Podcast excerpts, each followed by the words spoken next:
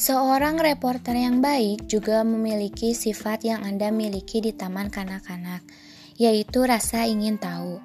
Anda mungkin mendesak orang tua Anda dengan pertanyaan, "Apa itu? Mengapa? Kapan? Di mana? Bagaimana? Dan siapa?" Sebagian saat menulis, guru memberitahu Anda untuk tunjukkan, jangan katakan, tetapi Anda perlu keduanya. Untuk tunjukkan, Anda perlu mengamati. Untuk tunjukkan juga, Anda perlu memberitahu rasa penasaran. Anda harus mengajukan pertanyaan yang ingin dijawab oleh pembaca dalam cerita. Pada hari konvergensi, ketika cerita Anda dapat dipublikasikan di beberapa media, Anda perlu mengamati dan melaporkan pemandangan dan suara untuk audio dan video. Bagaimana Anda tahu pertanyaan apa yang harus diajukan, apa yang harus diamati dan dilaporkan. Dimulai dengan dasar-dasarnya. Pertama, mengenai siapa. Dapatkan nama orang yang terlibat, lengkap dengan inisial nama tengah, dan selalu periksa ejaannya. Jika sumber Anda dikendali dengan nama panggilan, Tulis nama lengkapnya pada referensi pertama dan masukkan nama panggilan di tanda kutip setelah nama pertama. Kedua, mengenai apa? Dapatkan informasi mengenai apa yang terjadi. Dalam beberapa cerita, terutama dalam cerita polisi, Anda mungkin ingin menceritakan urutan-urutan kejadian. Anda tidak harus menulis cerita secara kronologis, tetapi Anda harus memahami urutannya. Ketiga, kapan? Catat hari dan waktu acara. Jika Anda menulis cerita untuk web, pertimbangkan untuk menulis garis waktu sebagai bilah sisi yang mungkin terkait dengan cerita atau ditempatkan dalam kotak di halaman yang sama. Keempat, di mana? Dapatkan lokasi. Jelaskan adegan itu. Anda mungkin harus memberikan detail kepada artis grafis untuk peta lokasi, jadi kumpulkan detail spesifik tentang lokasi. Kelima, mengapa? Memahami apa yang menyebabkan acara tersebut, konflik apa itu, dan apa resolusi jika ada. Keenam, bagaimana? Mencari lebih banyak informasi tentang apa yang terjadi. Sekarang, untuk pertanyaan yang lebih sulit, apa yang perlu diketahui pembaca untuk mengerti dan peduli tentang ceritamu. Anda tidak dapat menjelaskan acara kecuali Anda memahaminya sendiri, dan Anda tidak bisa memahaminya kecuali jika Anda menggali jawaban. Kuncinya adalah melepaskan rasa ingin tahu Anda. Berikut adalah beberapa teknik untuk mengembangkan rasa ingin tahu Anda, yaitu bermain peran. Tepatkan diri Anda dalam pembaca. Anda yang membuat cerita itu penting dan menarik. Jika Anda terpengaruh oleh cerita ini, apa yang Anda inginkan dan butuhkan untuk mengetahui? Bayangkan Anda adalah seorang reporter untuk koran kampus Anda.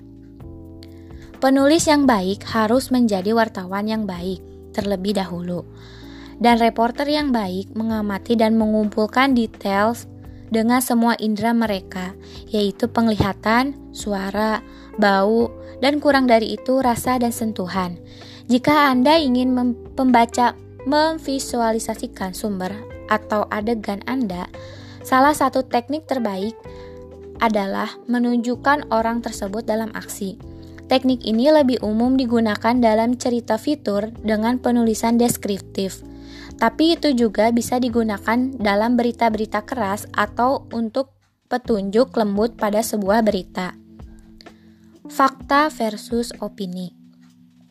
Anda perlu menggunakan observasi untuk mengumpulkan data dan fakta tentang suatu kejadian. Tetapi Anda seharusnya tidak mengungkapkan pendapat Anda tentang apa yang Anda lihat. Tuduhan harus dalam berita. Dalam berita, semua opini, penilaian, dan dikaitkan dengan sumber. Meskipun berita siaran bisa lebih bersifat pribadi, wartawan biasanya tidak merujuk untuk diri mereka sendiri dalam berita, kecuali mereka menanggapi pertanyaan dari pembawa berita. Gunakan observasi sebagai alat pelaporan, bukan hanya sebagai alat tulis. Ketika Anda berada di lokasi kecelakaan suatu peristiwa, banyak pertanyaan pelaporan dasar kemungkinan muncul di benak Anda. Yang tak kalah penting adalah ide-ide untuk foto atau ilustrasi grafis yang bagus. Apakah cerita tersebut membutuhkan grafis untuk menjelaskan cara kerja sesuatu? Apakah foto, at grafis, atau bagan menghilangkan kebutuhan untuk waktu yang lama? Penjelaskan dalam cerita Anda.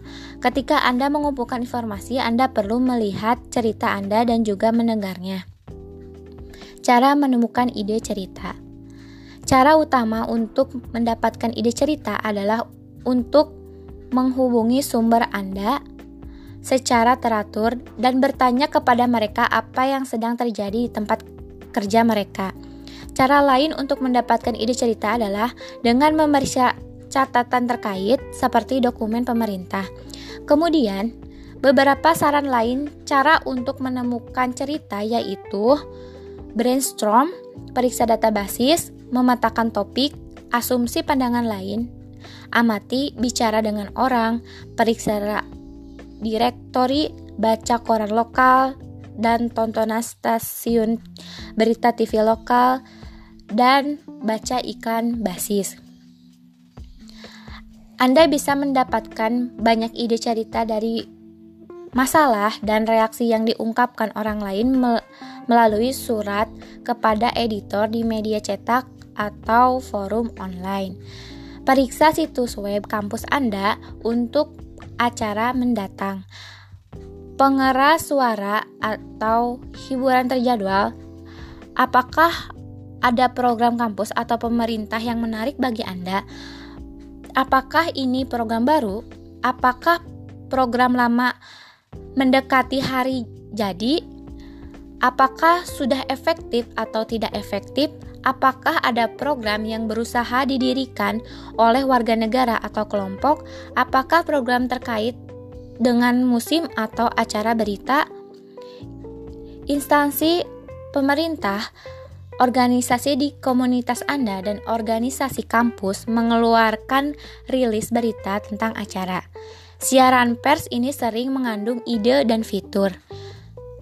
Jika Anda ditugaskan untuk menangani irama tertentu, minta sumber utama untuk mengirim Anda berita apa yang mereka terbitkan. Dalam beberapa kasus, anda dapat berlangganan siaran berita organisasi menggunakan RSS, teknologi yang secara otomatis mengirim materi ke komputer Anda atau perangkat digital portable saat Anda berlangganan ke suatu situs. Internet telah diberikan yang mendalam dalam lingkungan pengaruh e, jalannya wartawan dan editor di semua media mengumpulkan ide cerita hampir semua situs media online posting umpan balik pertanyaan atau jajak pendapat yang dap yang melekat pada cerita atau masalah besar, web atau blog.